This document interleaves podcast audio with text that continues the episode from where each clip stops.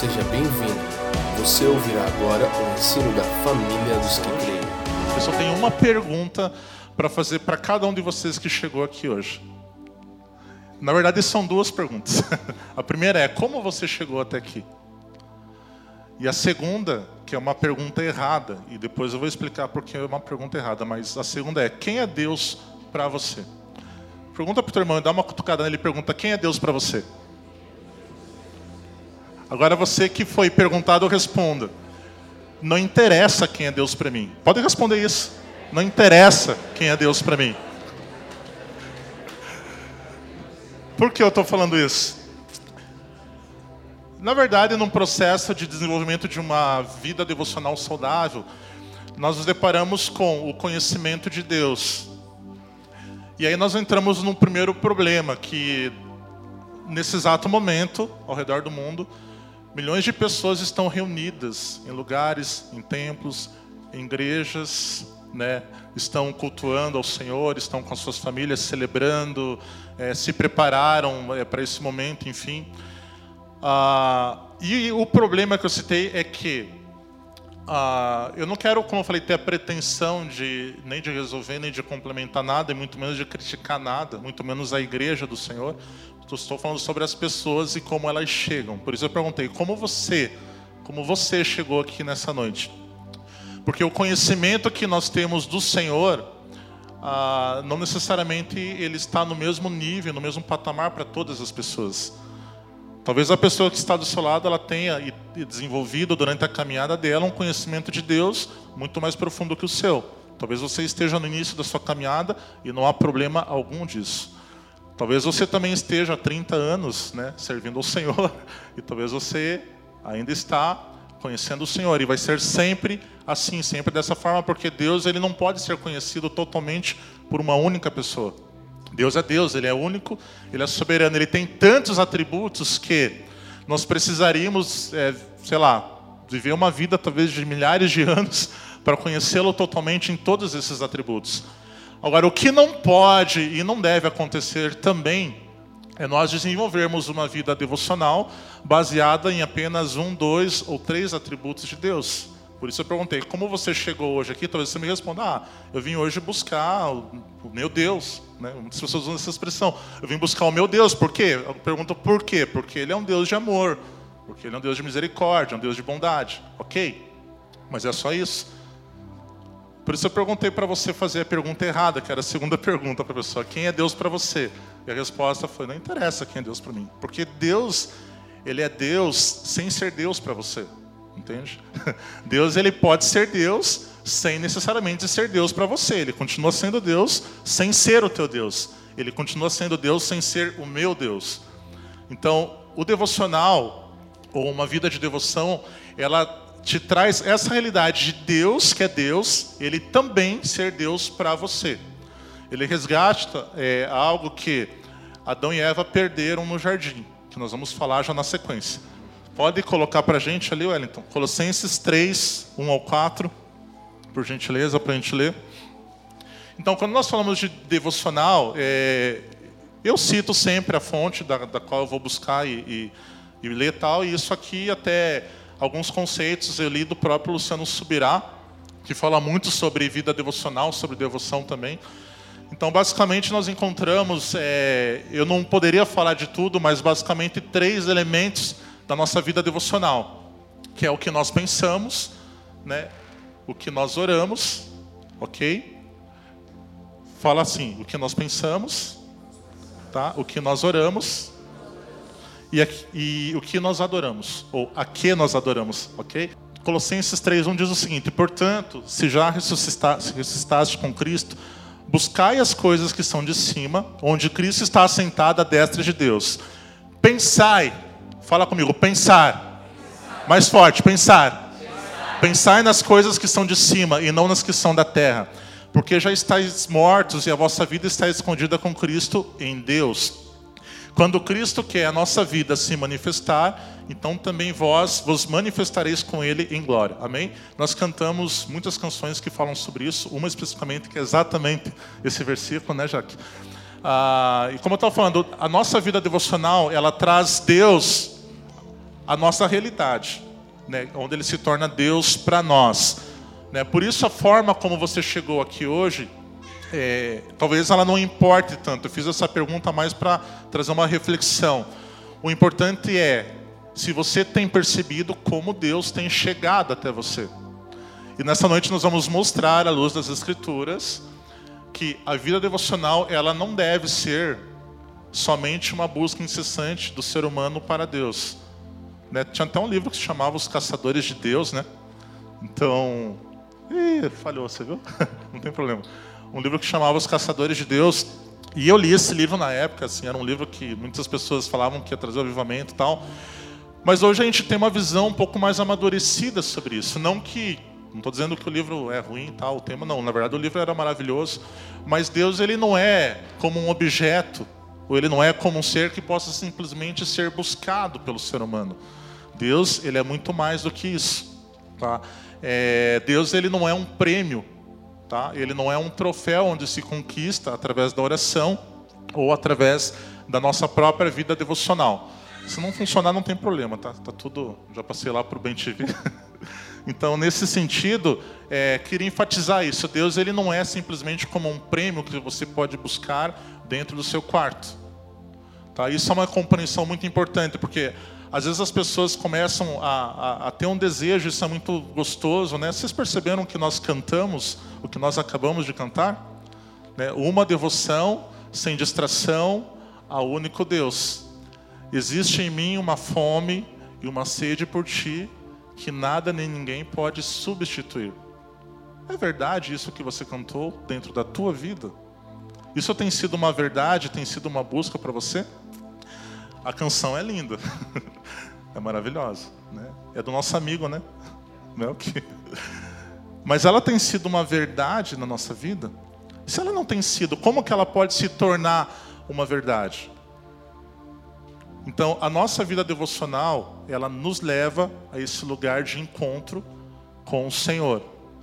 Mas não pelo nosso próprio esforço humano, não pela nossa própria luta humana.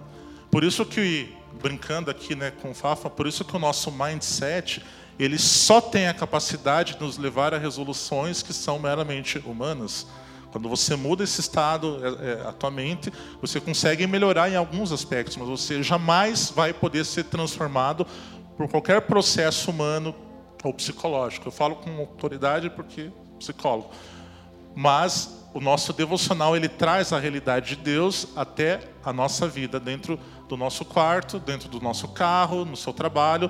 Então, não importa, primeiro aspecto, não importa aonde você é, se devota a Deus, por dizer assim. O importante é se nesse lugar você tem realmente encontrado Deus. Se nesse lugar você tem encontrado Deus, então não tem como não haver nesse lugar encontros que não sejam poderosos, ou encontros que não mudem a tua vida, ainda que seja um processo gradativo e sempre será, ainda que seja uma estação fria, e às vezes nós passamos por vários tipos de estação, a nossa vida devocional, ela ela necessariamente vai nos levar, ou deve nos levar, a trazer Deus para perto de nós. Ok? Você pode colocar o próximo texto para nós? Nós estamos apenas introduzindo. Então, é, uma coisa importante de nós percebemos é, através da nossa vida de oração, de jejum, de leitura. Como eu falei, hoje eu vou falar apenas sobre os três elementos que são é, pensamento, oração e adoração. Tá? Porque pensamento, é, meditação, enfim, tudo começa, ou muitas coisas começam pelo nosso coração. Agora, a Bíblia ela não dissocia isso. A Bíblia, por exemplo, o primeiro mandamento, o Senhor nos fala para amar a Ele de todo o nosso coração, com toda a nossa alma e com todo o nosso entendimento. Né? Se a gente vai sumarizar isso, classificar isso, a gente fala de mente, de coração, né, de alma, fala disso tudo junto, junto. A Bíblia não dissocia, ela nunca dissocia essas coisas, ela não separa esses elementos, porque não tem como você, por exemplo, servir a Deus, estar bem na sua mente e não estar bem no seu coração. Tá? Não estou dizendo que você pode, de repente, não ter uma luta interior, passar por um momento de tentação, de repente a tua cabeça está no céu, mas o teu coração ele está te puxando para a terra. Isso acontece às vezes, mas não tem como a gente, quando desenvolve uma vida devocional sadia, né, é, continuar vivendo uma vida deliberadamente no pecado, né, ou em falhas que são sempre repetitivas, por quê? Porque o processo de encontro com o Senhor, ele gradativamente vai alterando o nosso caráter, ele gradativamente vai alterando o nosso espírito. Ele vai mudando o nosso interior de dentro para fora, e na medida que nós encontramos o Senhor, então nós somos transformados, somos curados dos nossos traumas humanos, ok? Portanto, vós orais assim. Mateus, né, capítulo 6, versículo 9, diz assim: Portanto, vós orareis assim: Pai nosso que estás nos céus, santificado seja o teu nome. Pode passar? Venha o teu reino, seja feita a tua vontade, tanto na terra como no céu. Volta novamente, Wellington. Perceba a primeira coisa que o Senhor Jesus ora. Pai nosso que estás no céu, santificado seja o teu, o teu, mais forte, o teu nome.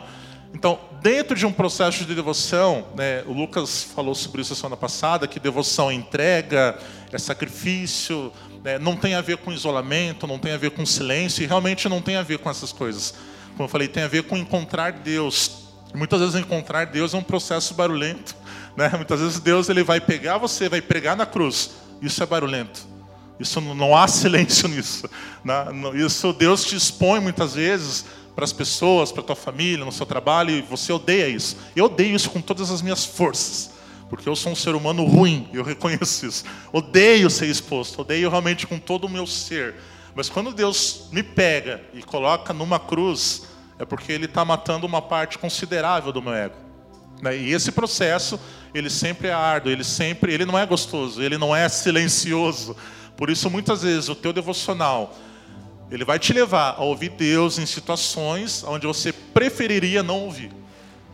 Você preferiria não ouvir, então. A tua carne preferiria não ouvir aquilo que Deus vai te falar. Mas você sabe no seu espírito, dentro do seu coração, que aquilo que Deus está te mostrando, que aquilo que o Senhor está falando para você é o que vai fazer a diferença para você e principalmente, principalmente para as pessoas que estão ao seu lado, porque os, os maiores beneficiados, pode ter certeza que não é você, são as pessoas que convivem com você. Então, quando Deus te muda, a pessoa mais beneficiada é aquela pessoa que mais convive com você, ok? Olha para o teu irmão e fala: que Deus legal, né? Deus não é legal? Quando Deus me muda, se a Joyce vive muito comigo, convive muito na minha casa, ela vai ser beneficiada, porque eu vou me tornar uma pessoa melhor. Tá? Isso é algo, uma chave que o Senhor me mostrou, mas eu vou deixar para falar elas depois só para o final, ok? Então, Jesus ele fala: é, santificado seja o teu nome, pode passar, nome, venha o teu reino, segundo aspecto, seja feita a tua vontade. Então, nome, reino e vontade. Repita comigo: nome, reino e vontade. De novo, nome, reino e vontade. Mais uma vez, nome, reino e vontade. Por que eu estou enfatizando essas três coisas?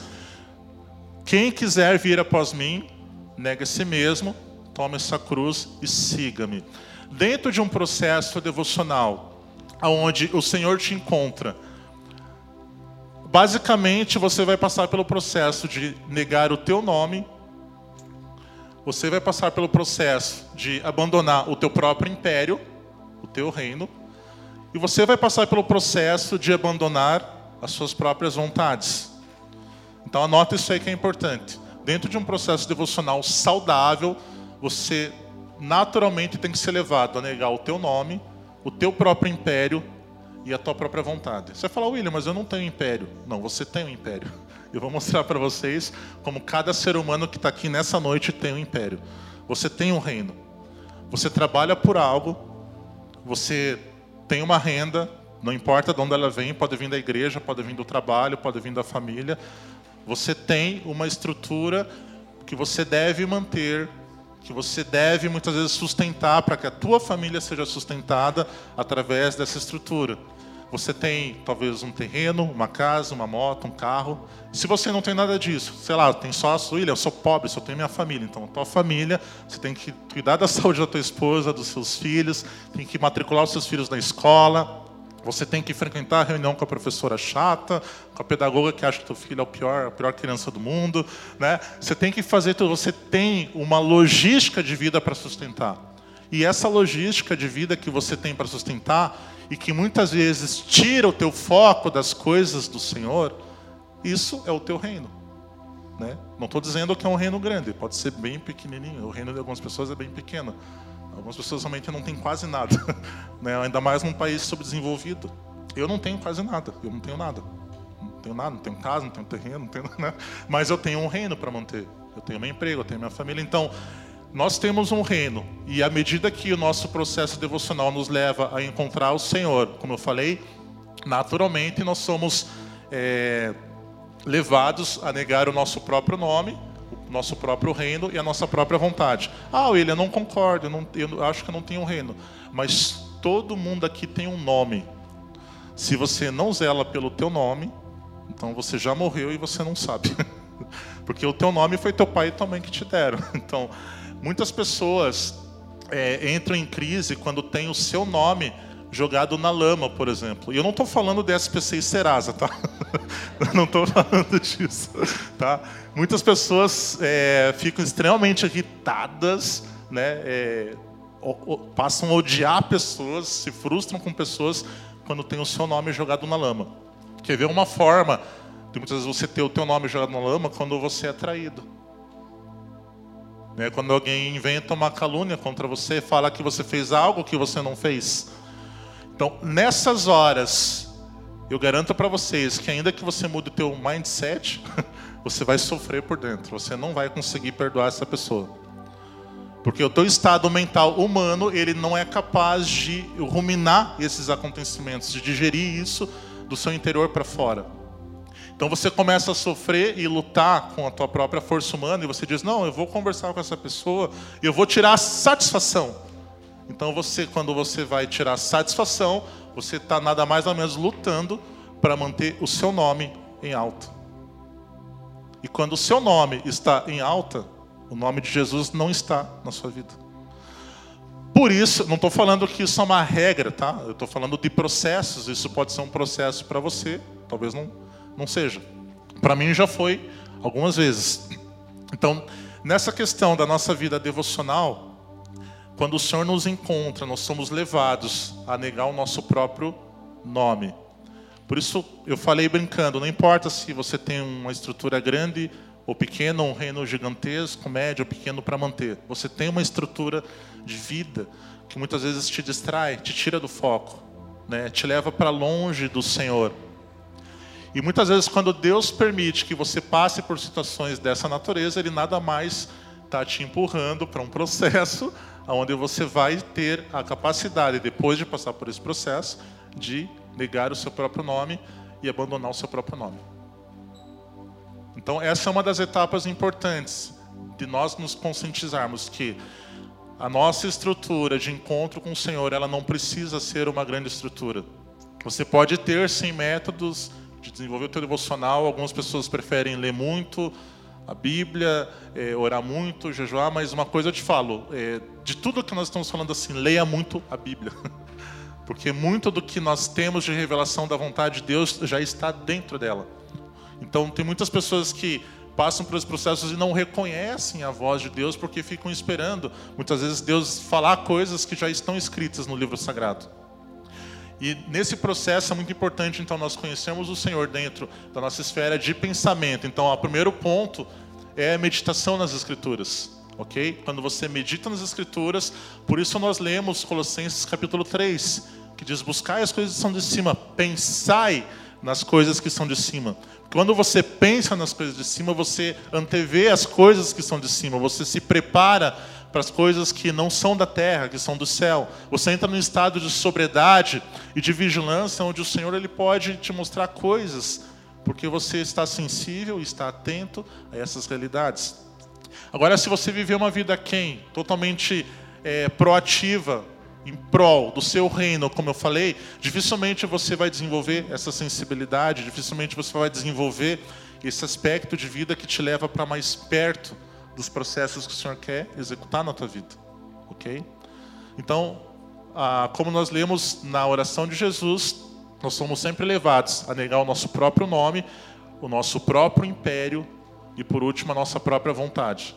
Né? Se o teu devocional não tem te levado a negar esses três aspectos, esses três elementos na sua vida, ou pelo menos, vamos colocar um deles, então está tudo errado. Talvez você está buscando é, buscar ao Senhor para que Ele te dê coisas que vão apenas te beneficiar, ainda que seja numa pseudo espiritualidade. Algumas pessoas têm um desejo, querem desenvolver uma paixão, um fogo ardente pelo Senhor, através da sua vida de oração, de busca incessante, e não há nenhum problema nisso. Agora, o problema está quando nós acreditamos que é possível, é, através desse processo, produzirmos a consciência de Deus. A consciência de Deus, ela não pode ser produzida pela sua busca. Por isso eu falei no início que nada contra, você pode caçar Deus, você pode até ter Deus dentro desse conceito que ele pode ser algo muito importante para você. Agora, como eu falei, Deus não é um prêmio, ele não é um tesouro, Deus é Deus, ponto final. Deus é Deus, ele não é um tesouro que você busca para depois mostrar para as pessoas à sua volta que você buscou ele e que você conseguiu chegar nesse pódio. Então a tua vida devocional ela não te leva para o pódio, ela te leva para a morte. A tua vida devocional não deve te levar para um lugar de vitória, mas para um lugar de derrota. Como assim, William? Isso assusta. Não assusta? Um lugar de derrota do seu ego, irmão. né? Um lugar onde você encontra Deus, você passa a servir as pessoas que estão à sua volta. Eu não vou falar ainda. Tem algo que eu vou deixar mais para o final. Então, coloca o próximo texto para nós, Wellington.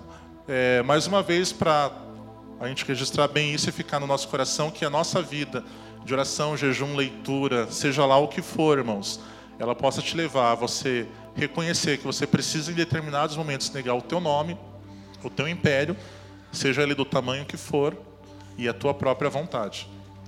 Algumas pessoas acham que é muito difícil é, negar a vontade de Deus, tal, e negar a sua própria vontade e fazer a vontade de Deus. Às vezes as pessoas travam porque não reconhecem que a sua própria vida está atrapalhando Deus. Sabe? É melhor você, às vezes, fazer um reset, assim, um, um reinício da sua vida. Tipo, você larga tudo, sabe? Abandona tudo. Larga. Larga emprego, larga. Não estou falando para fazer isso, tá? Mas eu já vi pessoas que fizeram isso e, tipo, deu certo. Ou mudam de cidade, né? Tem algumas pessoas aqui, né? Tipo, larga tudo, para tudo. Sabe? Porque isso, claro, obviamente, se isso estiver dentro de um processo de Deus para você, é, muitas vezes Deus ele vai te pedir coisas que você só vai ser capaz de entregar se você fizer isso. Agora, há momentos também que você só pode entregar coisas para Deus que Ele te pede se você permanecer também onde você está. Como é que eu vou saber? Não sei. Por isso que você tem que desenvolver a sua vida devocional, para você saber e ouvir a voz de Deus sobre esses processos. Aquilo que vem pela mente não é suficiente, não é capaz de nos transformar de dentro para fora. Você pode buscar ajuda profissional, você pode buscar até mesmo aconselhamento, muitas vezes até mesmo um processo discipulado, ele vai ser eficiente na medida que você responde aquilo que você está ouvindo. Por isso que nós falamos muito sobre isso, que o processo discipulado ele depende mais da resposta que o discípulo dá do que o discipulador. Por quê? Porque é você que tem que ser transformado. Talvez aquilo que teu discipulador está te aconselhando, talvez ele já passou lá três, quatro, cinco anos. Não quer dizer que ele não vai passar novamente, mas se ele está dizendo algo que ele passou e que Deus fez na vida dele, você pegue isso como uma referência para você e busque então em Deus o seu lugar de transformação. Então, se o teu devocional não te confronta a mudar a tua própria vida, querido, você precisa rever o que você está fazendo urgente. Né? Se o teu devocional não te leva a você melhorar o teu serviço ao Senhor, o teu serviço aos irmãos, você precisa rever mais uma vez aquilo que você está fazendo e a forma como você está fazendo e você está vivendo, ok? O Lucas falou sobre isso semana passada, né? Salmo 115. Então, a nossa vida de devoção, de adoração, ela nos leva a nos tornarmos iguais a quem a gente serve. Então, nem ia ler isso, mas preferi pôr só para enfatizar, talvez algumas pessoas não estavam, então, Salmo 115, 8 diz: Tornem-se semelhantes a eles os que o fazem, e todos os que neles confiam. Então, aquilo ou a quem nós adoramos, nós nos tornamos semelhantes. Por isso que eu, eu brinquei, se você é, não tem problema nenhum você abrir a tua Bíblia no seu celular. Lembra que eu brinquei com isso? Então, o celular só não pode ser o seu Deus. Então, algumas pessoas não percebem. Nós temos tido alguns movimentos de pessoas aqui da família, né? Graças a Deus, eu tenho sentido isso no meu coração. Acho que logo eu vou entrar também nessa, de dar um tempo, sabe, dessa questão de mídia e, sabe, a coisa está extremamente contaminada. Você não pode dizer um sim lá numa postagem que alguém vai te confrontar embaixo. Né? É muito bom quando aí você tem a possibilidade de mostrar o teu caráter, não metendo as patas em ninguém. Agora, garanta para mim que isso não acontece, hein, irmão. Vocês conseguem fazer isso? Não meter as patas nas pessoas? Ah, eu não consigo. Alguém lá, já briguei com umas pessoas lá até por causa dos irmãos aqui do Leandro, então já perdi as contas. Já briguei umas quatro vezes em rede social por causa do Leandro. Ele não está aqui, então posso falar. É, já briguei com pessoas por causa do Vieira várias vezes. É, eu não consigo ver alguém falando mal dos irmãos não, não fazer nada, sabe? Mas estava é, falando sobre isso. Então, se você fica excessivamente gasta todo o seu tempo nisso, você vai se tornar igual a isso. Você, daqui uns dias, você vai olhar no espelho e você não vai ver, tá, cara? Você vê lá a logo do Instagram, a logo do Face vai estar tá lá. Por quê? Você gasta 3, 4 horas por dia nisso. Mas você não gasta três, quatro horas. Não, não vou falar isso, né? É muito duro, né? É muito duro falar isso? Não? Ah, eu vou falar. É, você passa três, quatro horas lá, irmão. Saiu para ler a Bíblia dez minutos é muito tempo. Toma vergonha na cara, irmão. Toma vergonha nessa tua cara, de verdade. Cara deslavada. Sem vergonha. Mal. Não, não vou falar isso. Isso não é brincadeira aqui, você se torna semelhante àquilo que você adora.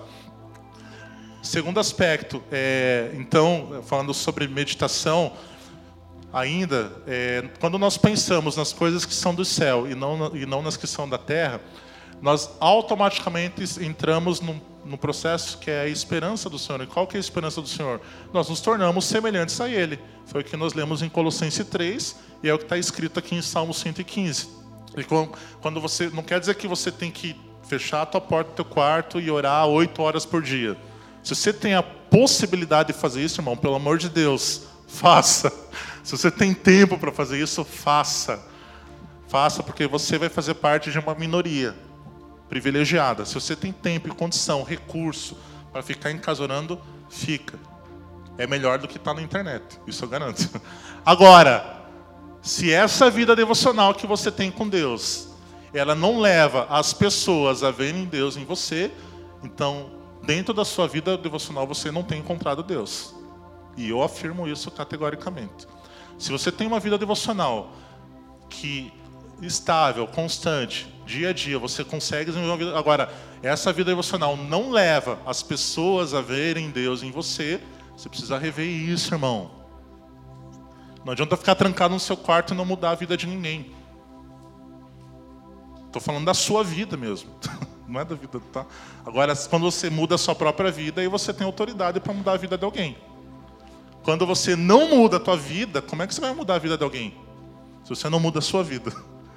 Então, não se trata, eu estou enfatizando isso, mas não é uma cobrança. Eu quero deixar claro que o segredo está em nós compreendermos que a nossa mudança não depende de nós. Às vezes você está trancado, trancado, trancado no seu quarto, no seu quarto, orando, jejuando 21 dias, 40 dias. Já fez jejum de Moisés, jejum de Daniel, jejum de Jesus. Já fez jejum, sei lá, Abraão fez jejum? Fez, né? Jejum de Abraão, fez jejum de todos os caras aí da Bíblia. E aí? Você encontrou Deus? Perfeito. E depois de ter encontrado Deus, o que as pessoas encontraram em você? Quem é Deus para você? Pergunta errada, lembra? Não interessa quem é Deus para você. Quem é Deus? Ele é Deus, ainda sem você. Ele é Deus, ainda que você não encontre Ele. Agora, quando Ele te encontra, Ele continua sendo Deus. E se Ele não quiser te encontrar, Ele vai ser Deus do mesmo jeito. Tá? Deus é Deus, independente de qualquer coisa. Ok? Próximo texto, Wellington, por gentileza. Então, nessas esferas, nós precisamos, na nossa vida devocional, deixar os nossos pensamentos ficarem totalmente centrados em Deus. Tá? E a nossa oração ela tem que nos levar, como eu falei sempre, a negar. Lembram o nosso próprio nome, o nosso próprio reino e a nossa própria vontade. Repitam mais uma vez que eu vi que vocês já esqueceram. O meu próprio nome, meu próprio reino e a minha própria vontade. Se vocês saírem daqui só com isso martelando na cabeça, eu vou ficar super, mega, ultra feliz. De verdade. Tá? A tua vida de oração tem que te levar automaticamente a buscar, então, como Jesus orou. E Jesus fez oração modelo. Poxa vida. Jesus falou: venha, santificado seja o teu nome, venha a nós o teu reino, seja feita a tua vontade. Se essa oração modelo, ele quer dizer o quê? Que na nossa vida tem que estar em evidência o nome dele, e o reino dele é a vontade dele. Se na nossa vida isso não está em evidência, nós precisamos então buscar que isso esteja em evidência. E uma das formas de fazer isso é pensando, meditando no Senhor, porque tudo começa pela nossa mente. Nós ganhamos e nós perdemos muitas batalhas, sim, a partir da nossa mente. Agora o que eu falei é que a nossa mente, ela não é capaz de produzir a transformação que nós precisamos para negar o nosso próprio nome, nosso próprio reino, nossa própria vontade. Vou repetir isso mais 100 vezes hoje, OK? Então, o que aconteceu? É, no início, é, no Jardim do Éden, a palavra do Senhor fala em Gênesis 3, 8, lá, Gênesis 3, você pode anotar aí 3, 7 ou 11 mais ou menos, que o Senhor ele, ele vinha né, no jardim para encontrar Adão e Eva.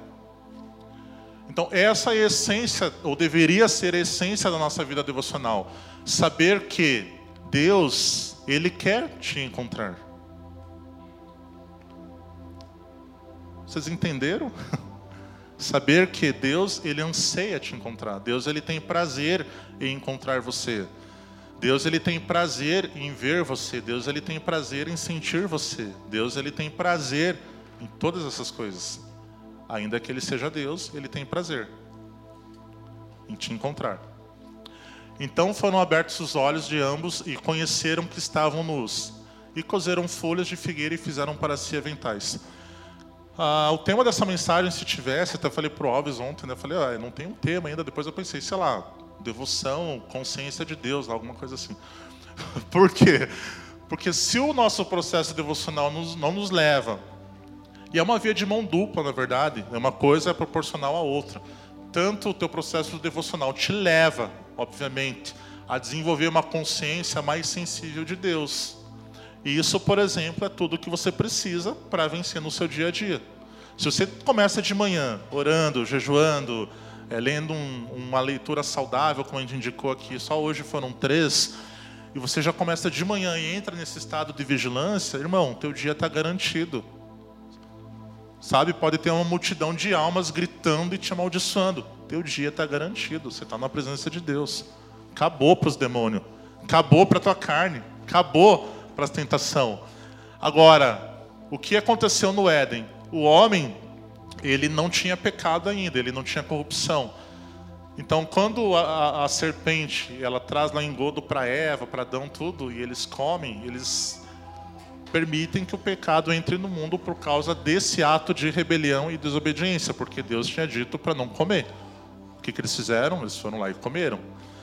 Então, eu enfatizo que Deus vinha ter com eles no jardim. Deus criou o ser humano para ter relacionamento com ele. Então Deus ele tem um interesse em encontrar o, seu, o ser humano num lugar é, de intimidade, num lugar de privacidade. Então, nem tanto a tua vida devocional, como o Fafa falou, deve te levar a não viver a vida da igreja, como você também não pode simplesmente dizer assim: ah, eu faço a minha devocional quando, sei lá, quando eu dou um abraço aqui no Rodrigo. Não, isso também é muito bom, dar um abraço, né? Pode ser muito bom, né? Ainda mais no Rodrigo. Eu e ele somos fofinhos, por exemplo. Fica bem aconchegante o abraço. Isso pode até trazer uma cura para uma pessoa. Então, uma dica até para você, pode abraçar as pessoas, tá? Só homem abraça homem, né? E mulher abraça mulher, tá? Eu estou falando sério, abrace mais as pessoas, sorria mais para as pessoas. Deixa de ser um crente rabugento, seja um crente feliz, né? Abrace, seja aconchegante, seja caloroso com as pessoas, hospitaleiro. Tá? Esse é só um parênteses que eu abro nessa noite.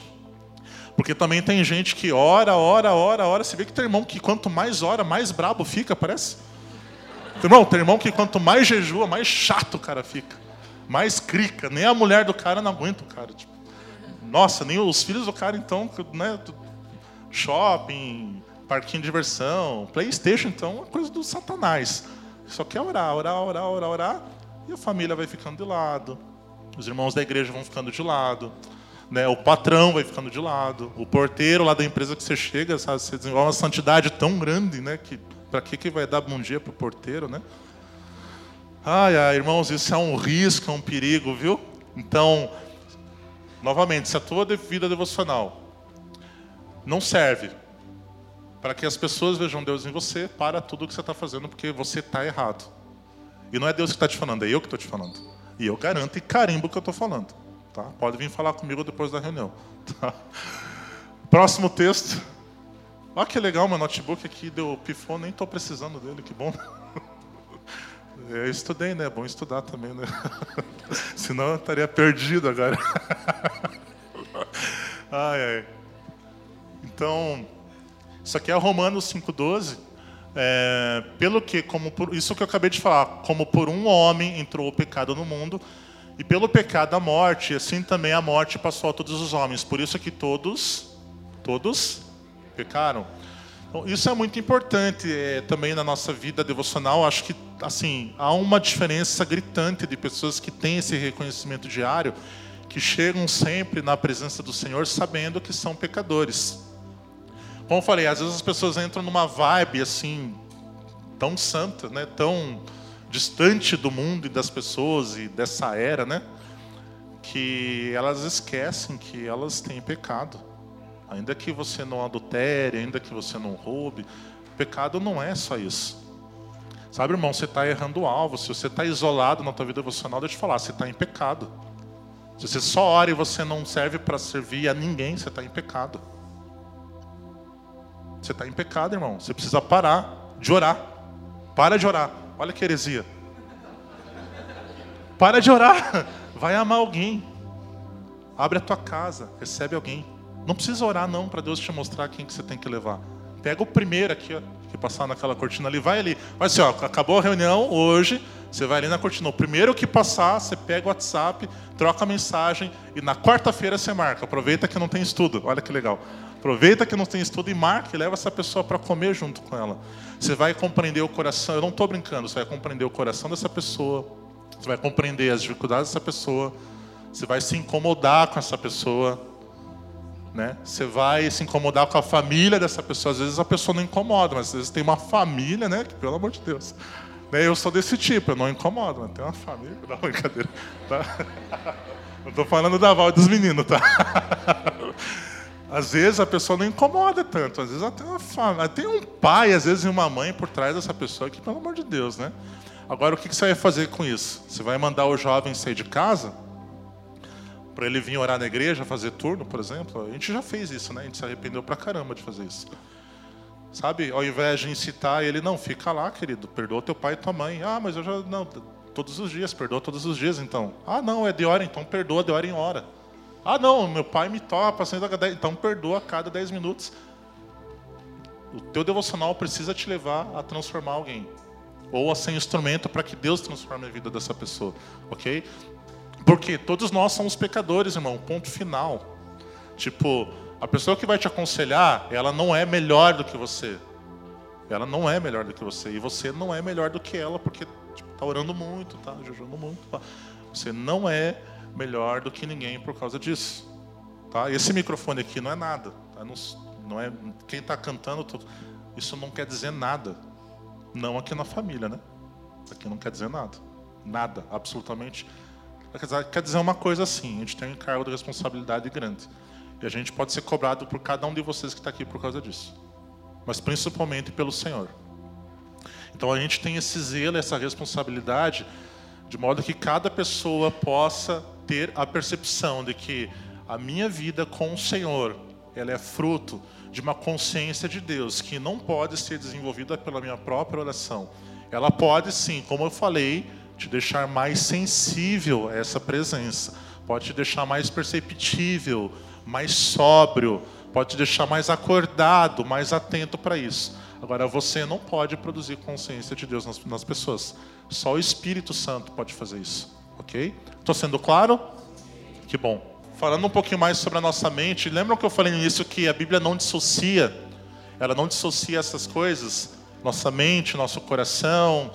A Bíblia não dissocia isso, ela não separa essas esferas da nossa vida, tá? Por isso não tem como, por exemplo, você ser uma pessoa que estuda muito, lê todos os livros da livraria da família, né? Você tem todo o entendimento, se torna a pessoa mais culta do mundo. Agora teu coração, coração que é uma pedra de gelo, ô irmão. Aí não, né? Tenta equilibrar um pouquinho, né? Dar um sorrisinho para as pessoas, tal, né? Ou às vezes acontece o contrário, às vezes você é uma manteiga derretida, a pessoa te dá oi e você está chorando. Ah, meu Deus, ah, Jesus, ah, que amor. Mas você não sabe, um versículo da Bíblia, irmão, você não sabe dizer onde está o Senhor é meu pastor, nada me faltará, você não sabe onde está. Toma vergonha na cara também, né? Para de ser chorão, vai estudar um pouco. Eu estou falando isso de uma maneira assim, porque tem vários aspectos que a gente não percebe às vezes. Às vezes eu estou falando de coisas que é fruto da própria busca da pessoa. Por exemplo, às vezes a pessoa, se tem uma pessoa que chora muito, se derrete muito fácil, às vezes a pessoa conhece só o atributo de Deus, só o Deus do amor. Ah, eu conheço Deus me ama. O discurso da pessoa é Deus te ama, Deus te ama. A pessoa só conhece o Deus do amor. A pessoa ela, ela despreza, por exemplo, que Deus é um Deus de justiça também, que Deus pode ser um Deus severo, que Deus também é um Deus juiz. Então, o teu processo devocional, ele tem que te levar a equilibrar todos esses pontos, esses atributos que Deus tem. Então, se ele não te leva a fazer isso, você não está errado, mas você está em desequilíbrio. Isso pode gerar problemas graves de percepção na tua vida. Né? Quando Deus ele quer te tornar, ou, como eu falei, uma pessoa que tem uma, um coração que é uma pedra de gelo um pouquinho mais aquecido, né? Ou alguém que é uma manteiga derretida, não. Tem, você tem que se tornar um pouco mais racional, porque o culto a Deus ele também é racional. Né? O culto a Deus ele não é essa emoção. Não adianta você chegar aqui chorar, chorar, chorar. Na segunda-feira você continua sendo a mesma praga. né? Você continua odiando o teu patrão, tipo, continua, sei lá, sendo usado por Satanás no teu emprego? Não, estou pegando pesado, desculpa. Mas é, tem crente que é usado por Satanás no emprego? Claro que tem. Deus está te usando lá, né? Ele permite lá que o diabo te use porque ele está moldando a vida do outro cara. É ruim para você que está carnal, né? Se você não tivesse carnal, Deus não ia permitir que Satanás te usasse para daí moldar a vida da outra pessoa. Ele ia fazer isso com a outra pessoa, mas como você está sendo carnal, aí Deus permite que o diabo te use e acontece isso muitas vezes. Acontece, irmão. A gente recebe uns vídeos, às vezes, aí no WhatsApp que dá medo. Né? Passa um são, passa um são, não sei o quê, né? Misericórdia. Então, é ruim. É muito ruim. Por que, que eu estou falando tudo isso? Olha só, a candeia do corpo são os olhos. De sorte que, se os teus olhos forem bons, todo o teu corpo terá luz. Mais um, passa. Se, porém, os teus olhos forem maus, o teu corpo será tenebroso, estará em trevas. Né? Se, portanto, a luz que a gente são trevas, quão grandes trevas serão? Isso aqui não está falando de uma estrutura anatômica chamada olho. Não quer dizer tipo que eu uso óculos, meus olhos são ruins. Não.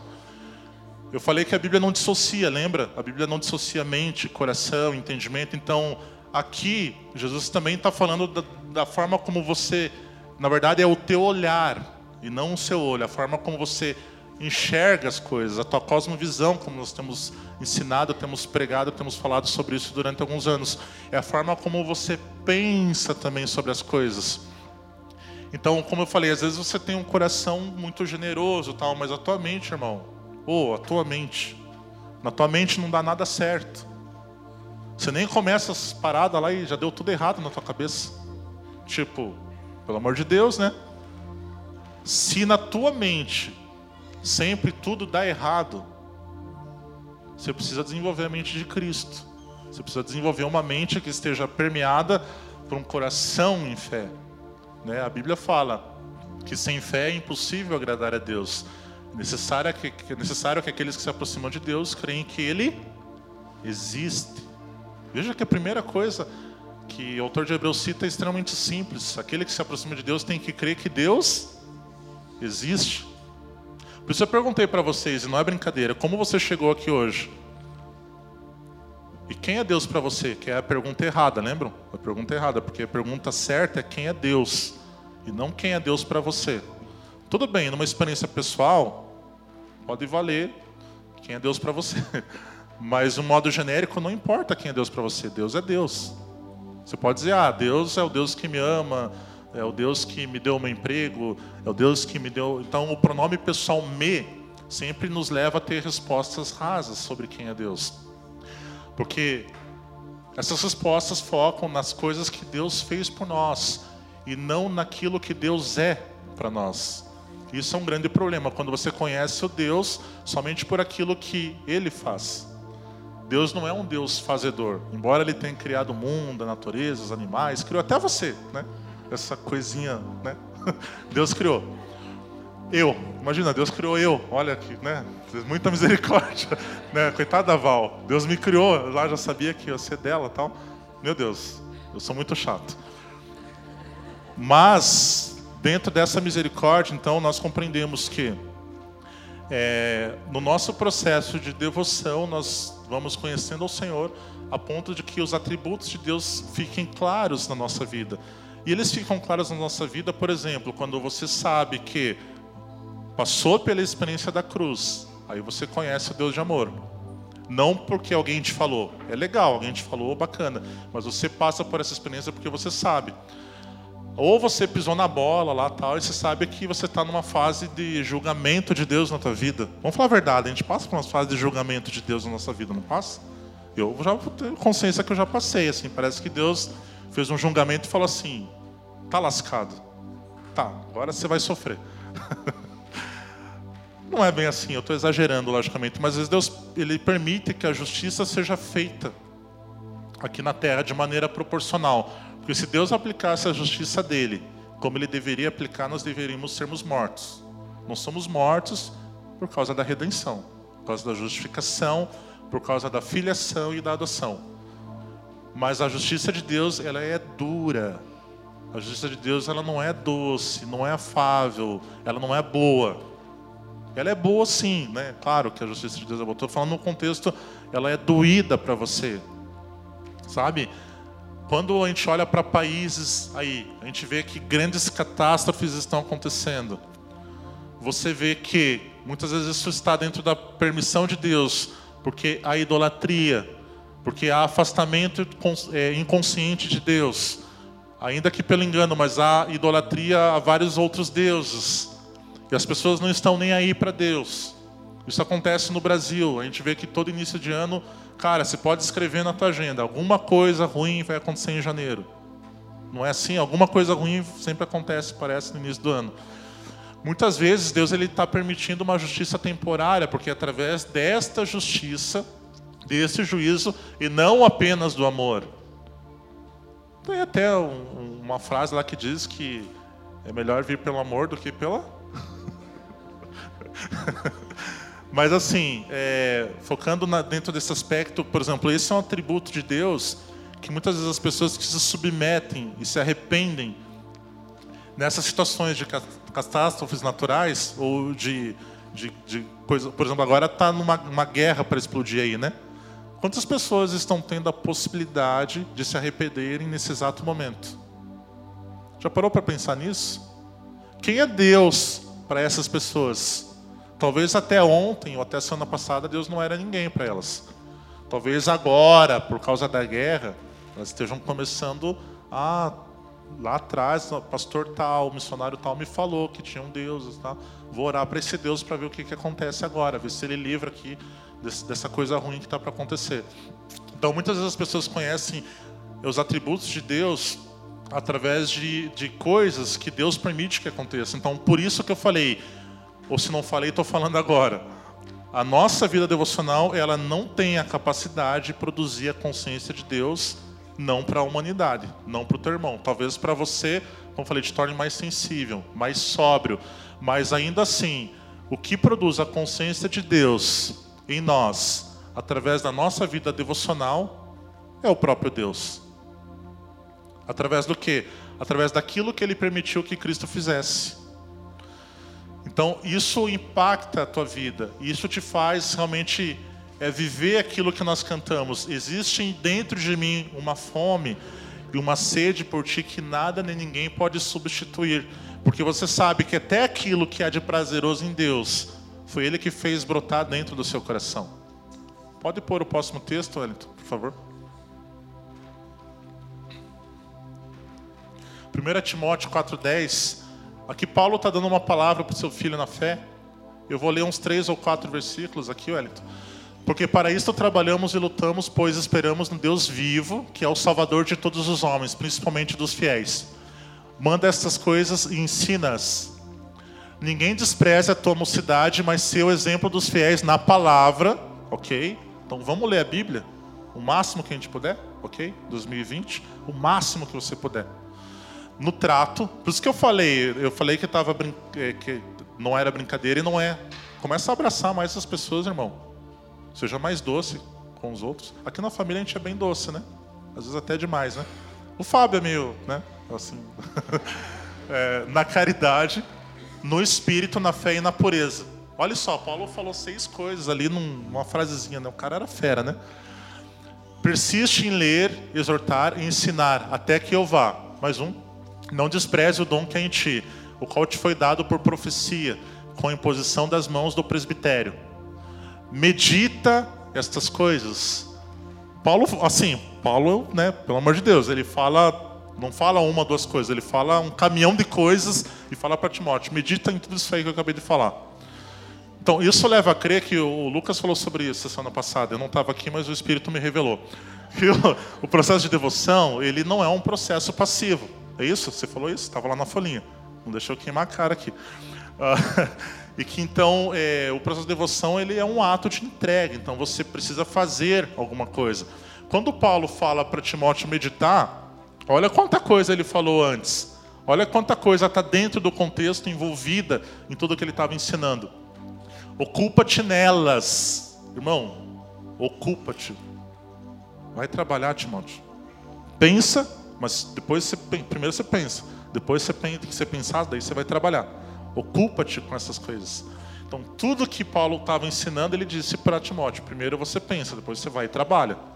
Porque ele sabia que se Timóteo só ficasse pensando, pensando, pensando, meditando, meditando, meditando, meditando, né, infinitamente meditando, isso é muito gostoso, isso é muito bom, mas isso não te leva a produzir coisas com esses ensinamentos. O que te faz produzir coisas com esses ensinamentos? Indo e fazendo alguma coisa, se ocupando dessas coisas para que o teu aproveitamento seja manifesto a todos. Aqui não sei o que está falando, tá? Aqui é Paulo. Então, se tudo que você tem meditado, tudo que você tem orado, tudo pelo qual você diz que tem jejuado, não leva a ter um aproveitamento que seja manifesto a todos,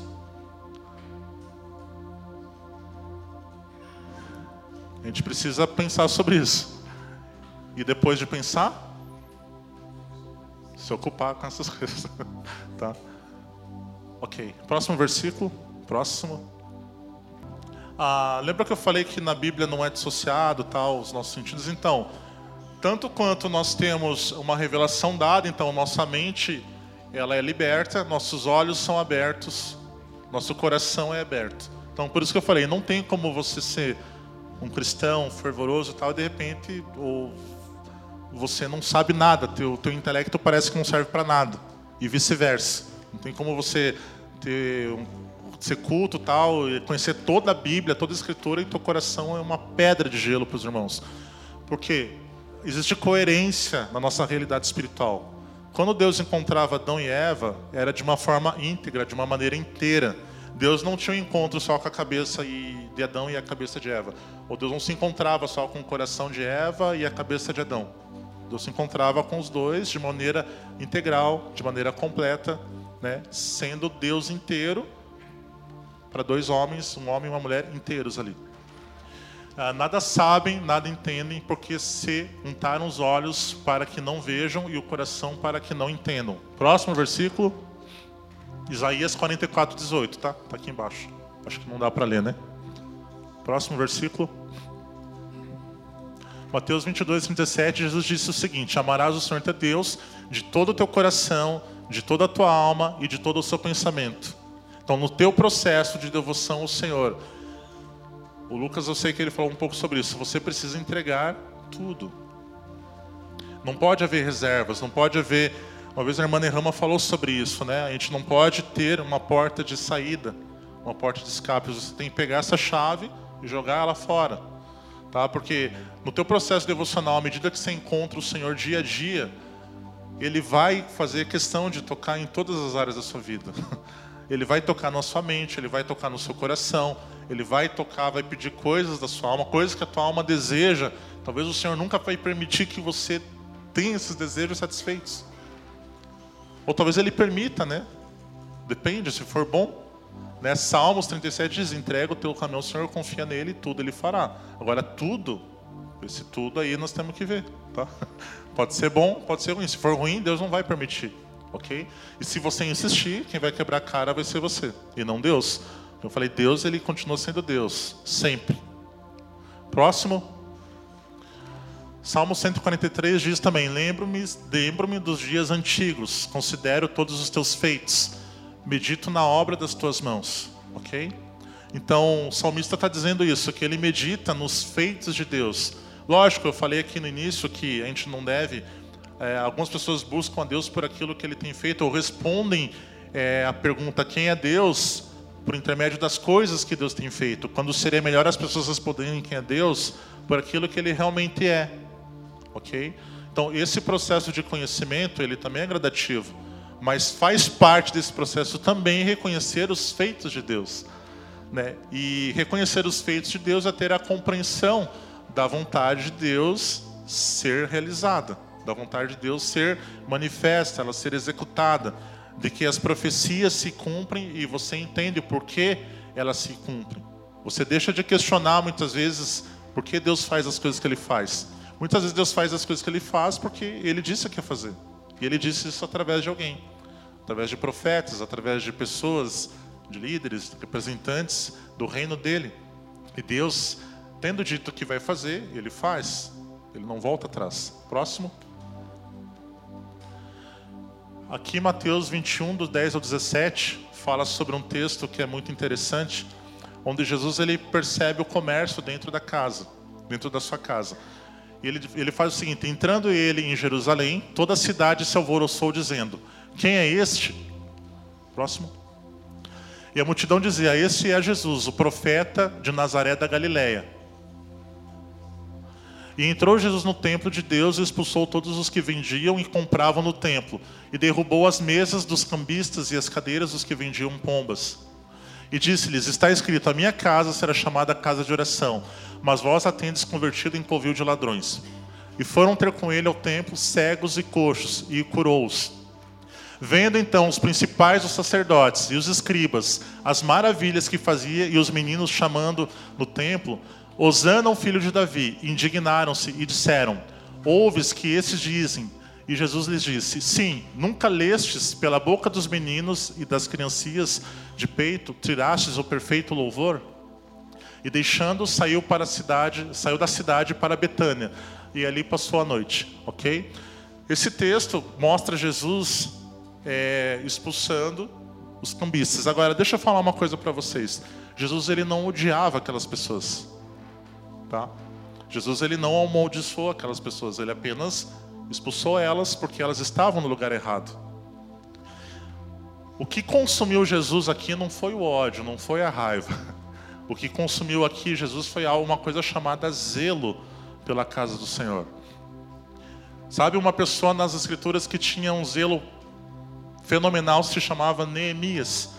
Anota aí Neemias capítulo 13 para você ler na sua casa. Mas leia o capítulo inteiro. Anota aí Neemias, capítulo 13. Neemias foi um grande homem, eu digo, um empreendedor de Deus, um estrategista de guerra, no qual Deus usou para realinhar tantas e tantas coisas durante a sua vida que a gente precisaria de uma noite inteira para falar só sobre Neemias. Mas no capítulo 13, Neemias ele é usado por Deus para denunciar e tirar pessoas que estavam ocupando lugar na casa do Senhor, que não deveriam ocupar esse lugar e para trazer de volta pessoas que deveriam estar ocupando um lugar na casa de Deus que não estavam ocupando esse lugar.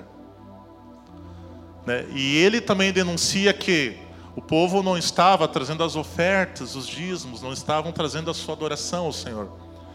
Neemias ele, ele foi um profeta, talvez dos mais consumidos pelo zelo da casa do Senhor. Sabe? E esse, esse fogo é, que ardia dentro de Neemias, é, isso tinha a ver com um amor maduro. Isso não é uma paixão, irmão, que você desenvolve de hoje para segunda-feira. Esse é um amor maduro, isso, isso se conquista com uma caminhada, com é, ouvir o Senhor dia após dia, manhã após manhã, tarde após tarde, noite após noite. Se você não ouvir, você vai continuar buscando também. Agora, sabendo que a resposta que Deus te dá não é por mérito da sua busca. Tá? O teu devocional não deve te levar a um lugar de mérito, como falei, não, te, não, não deve te levar a um pódio, porque a realidade espiritual não é essa. A realidade espiritual é você não presta, Deus mandou Jesus para que você pudesse passar a prestar, e você começa a orar porque você também não presta para você negar o teu nome, negar o teu reino e a tua vontade. Porque você e eu, nós não prestamos. A gente nasceu em pecado. O pecado entrou no mundo. E fim. A única pessoa capaz de botar uma pedra em cima desse fim foi Jesus. Você não tem mérito nenhum, por mais que tu ore, por mais que tu jejue, você não tem mérito nenhum sobre isso. Então Jesus ele expulsa os cambistas, volta o texto lá. Não porque ele estava odiando o que eles estavam fazendo, mas porque eles não estavam fazendo o que deveria ser feito. E a principal causa que a gente não percebe é que Jesus ele nada mais, nada menos estava cumprindo uma profecia. Isaías tinha profetizado isso, que a casa de Deus iria ser chamada casa de oração para todos os povos. Volta ali um pouquinho, Wellington, no, no, no 15, no 16 e 17. Volta ali no versículo 15, por favor. Vendo então os principais sacerdotes, os escribas, as maravilhas que fazia, e os meninos chamando no templo, usando o filho de Davi, indignaram-se. Então, o que aconteceu? Jesus expulsou os cambistas, as pessoas trouxeram cegos e paralíticos, e Jesus cura esses cegos e esses paralíticos. Então, o que Jesus estava fazendo? Curando? Sim. Mas o que ele estava fazendo além disso? Estava cumprindo uma profecia. Porque Isaías tinha dito que a casa do Senhor iria ser chamada casa de oração para todos os povos. E a primeira coisa que Jesus faz é restaurar essa palavra. A primeira coisa que Jesus faz é trazer à tona essa profecia e executá-la com perfeição. Como? Curando pessoas que não deveriam estar ali. Curando pessoas que não seriam aceitas naquele lugar. Curando pessoas que não eram chamadas para estarem naquele lugar. A Bíblia diz que as pessoas foram trazidas, ou seja, alguém forçadamente levou essas pessoas até Jesus, como sempre acontecia. Porque os fariseus, os saduceus, os mestres da, da lei, eles não tinham esse tipo de postura, de levar as pessoas até o templo com esse tipo de dificuldade. Por isso que eu insisto nisso. Se a tua vida devocional não serve para que você leve pessoas até o Senhor, você precisa rever de verdade tudo que você está orando, tudo que você está crendo, tudo que você está fazendo.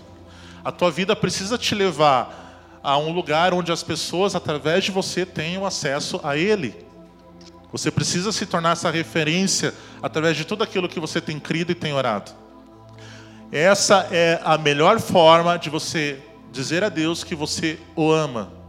Não é falando, apenas, é vivendo, é demonstrando. Então Jesus ele cumpre a profecia de Isaías. A primeira coisa que ele faz, como eu falei, cura um cego, cura um paralítico. As criancinhas entoam um louvor, e Jesus diz que da boca dos pequeninos é, tiraste o perfeito louvor. Tudo aquilo, os mestres da lei, os hipócritas, torcendo o nariz para tudo que estava acontecendo. Agora, o Senhor tinha certamente no seu coração uma consciência. Isaías tinha profetizado tudo aquilo. Então, por que, que eu estou insistindo nisso? Dentro do teu processo de devoção ao Senhor, você desenvolve a capacidade de reconhecer a vontade de Deus. E a vontade de Deus, muitas vezes, ela é cumprida através de profecias que foram ditas. E a maioria das profecias que, foram ditas estão aqui. Deus tem usado alguns homens sérios, coerentes para profetizarem coisas também sobre essa estação que a igreja está vivendo. Nós lemos muito Jonathan Edwards, Charles Finney, Deus usou grandemente esses heróis da fé, eles também profetizaram muitas coisas e foram usados por Deus. Se você tem um devocional, no seu devocional, uma vida sadia, desenvolve essa espiritualidade de maneira equilibrada, você passa a reconhecer também a profecia de Deus e o seu cumprimento. E digo mais, o Leandro fala muitas vezes, você também automaticamente entra no cumprimento dessas profecias, nem que seja só orando, nem que seja só torcendo para as paradas acontecer. Sabe?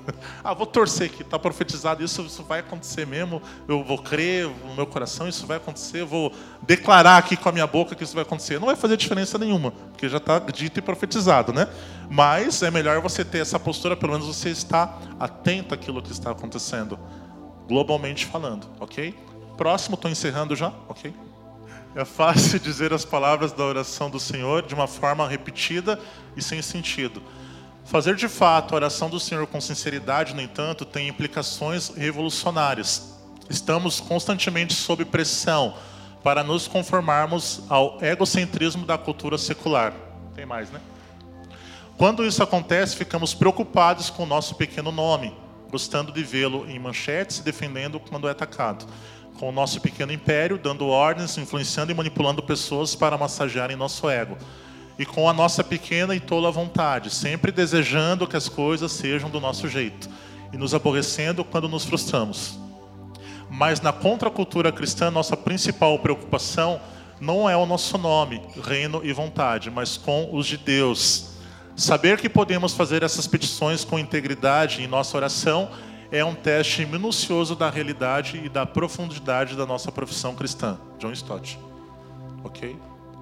Passa para a última, Wellington. Fazendo favor, a última citação lá, que eu já estou concluindo. Então, dentro do nosso processo, por isso que eu falei naquela hora, ficarei feliz se vocês levarem essa parte somente, é, que o teu devocional te leve, sim, a negar o teu nome e reconhecer os momentos que o Senhor vai permitir isso, negar o teu próprio império e reconhecer os momentos que Deus vai estar fazendo isso e negar a tua própria vontade, reconhecendo os processos, as estações que Deus vai estar usando para fazer isso. Tá? Esse é o principal objetivo da tua vida devocional, é te matar. É matar você. O teu ego é diminuir, esmagar, sabe? Moe, sabe? Moedor lá, processador. Processador é mais moderno. Né? Põe lá, moe tudo, pá, acabou. Né? Esse é o, o, objetivo principal do teu devocional. Então, quando você vai para o teu devocional, você está em Romanos 12, 1 e 2. Está se oferecendo né, como um sacrifício vivo, santo e agradável a Deus. Está né? transformando e se renovando, renovando o seu entendimento, transformando a tua mente. Ok? Para concluir, mais uma citação aqui. Fica bonitinho, né, quando a gente coloca a citação aqui. Na verdade é para dar uma pinceladinha assim. É, eu trouxe bastante Bíblia, vocês são testemunha, né? Tá, tá. Ah, o que importa realmente entender, na medida em que Deus se revelou, não somente em palavras, mas também em toda a narrativa bíblica, é que não nos é permitido tomar um atributo de Deus e fazer tudo desse único atributo. Lembra que eu estava falando sobre isso? Algumas pessoas conhecem só o Deus do amor, ou lá, o Deus da justiça. Algumas pessoas são muito sisudas, né? Parece que Deus quer matar todo mundo o tempo todo. Não é assim também, né? Parece que Deus, a pessoa só ora por justiça. Ora por... Irmão, para de orar por justiça e ora por misericórdia também. Eu falei, vai amar alguém, irmão, dá um abraço a alguém, né? Na hora que Deus tiver que fazer justiça, Ele vai fazer. Né? Ama as pessoas, né? Seja caloroso, seja hospitaleiro com os irmãos que estão à sua volta, né? Busca alguém da mesma forma como você quer buscar Deus, sabe? Por isso que eu falei que o processo de devocional o nosso processo de devoção, é, não há mérito em nós, porque por mais que nós busquemos o Senhor, Deus faz parte do atributo de Deus buscar o homem. Deus buscava o homem no jardim do Éden, na viração do dia. Em Apocalipse, Deus, Deus busca o homem quando ele diz: Eis que estou à porta e bato. Sabe, no texto que nós lemos ali, quando Jesus expulsou os, os, os comerciantes do templo, fala que ele foi para Betânia. Engraçado, em Betânia, Jesus sempre encontrava Marta, Maria e Lázaro. Em Betânia, Jesus ele tinha comunhão com seus discípulos, né? Coincidentemente, Jesus ele escolheu Betânia para fazer a última oração pelos discípulos e acender os céus. Ele podia ter feito isso em Jerusalém, né, que vai ser a capital mundial no fim dos tempos. Por que Jesus não fez isso em Jerusalém? Deixa eu falar uma coisa para vocês. Em Betânia, Jesus ele era acolhido. Em Betânia, diz que Jesus curou um leproso sentando à mesa com esse leproso chamado Simão. A diferença, Betânia não era uma cidade especial só porque Jesus ia para lá.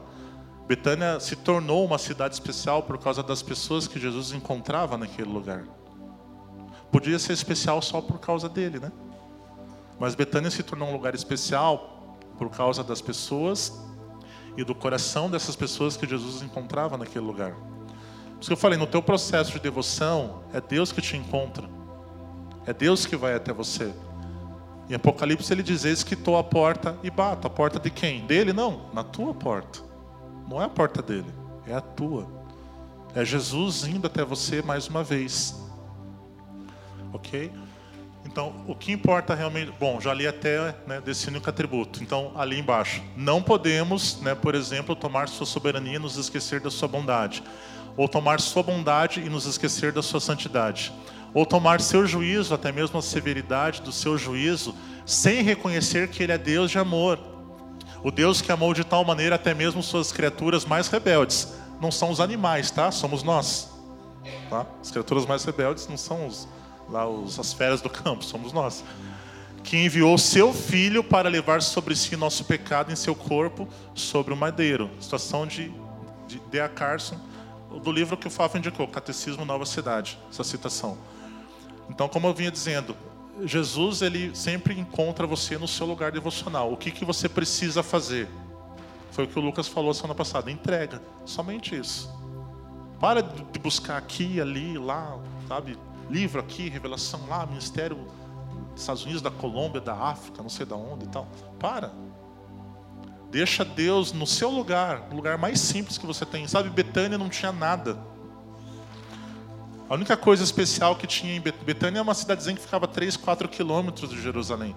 E Jesus preferia ir para lá do que ficar em Jerusalém. Por quê? Porque em Betânia, Jesus encontrava as pessoas que tinham um coração simples, que tinham um coração quebrantado, que tinha um coração contrito. Muitas pessoas usam lá o texto de Marta e Maria para dizer que ah, Maria escolheu a melhor parte. Sim, Maria escolheu a melhor parte. Agora deixa eu falar uma coisa para vocês. Se a Maria de nós fôssemos como Marta, ah, o Brasil estaria bem melhor. Para de falar mal de Marta, irmão. Jesus foi na casa de Marta. Qual foi a última vez que ele foi na sua casa? Jesus foi até a casa de Marta.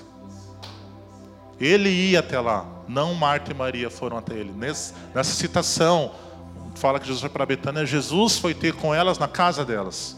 Por que ele fez isso? Quem era Jesus para elas? Quem era Jesus para Lázaro, que quando morreu, fez Jesus chorar? Lázaro fez Jesus chorar. Pensa no nível do cara, velho. Lázaro morreu e Jesus chorou porque o cara morreu mais uma pessoa que Jesus encontrava em Betânia. Nós precisamos ir para esse lugar. Esse lugar onde nós nos tornamos como essas pessoas. E você não precisa de muito ser essas pessoas. Você precisa ser como Simão. Simão, o que, que ele tinha? Não sei, ele tinha lepra. Ele tinha lepra.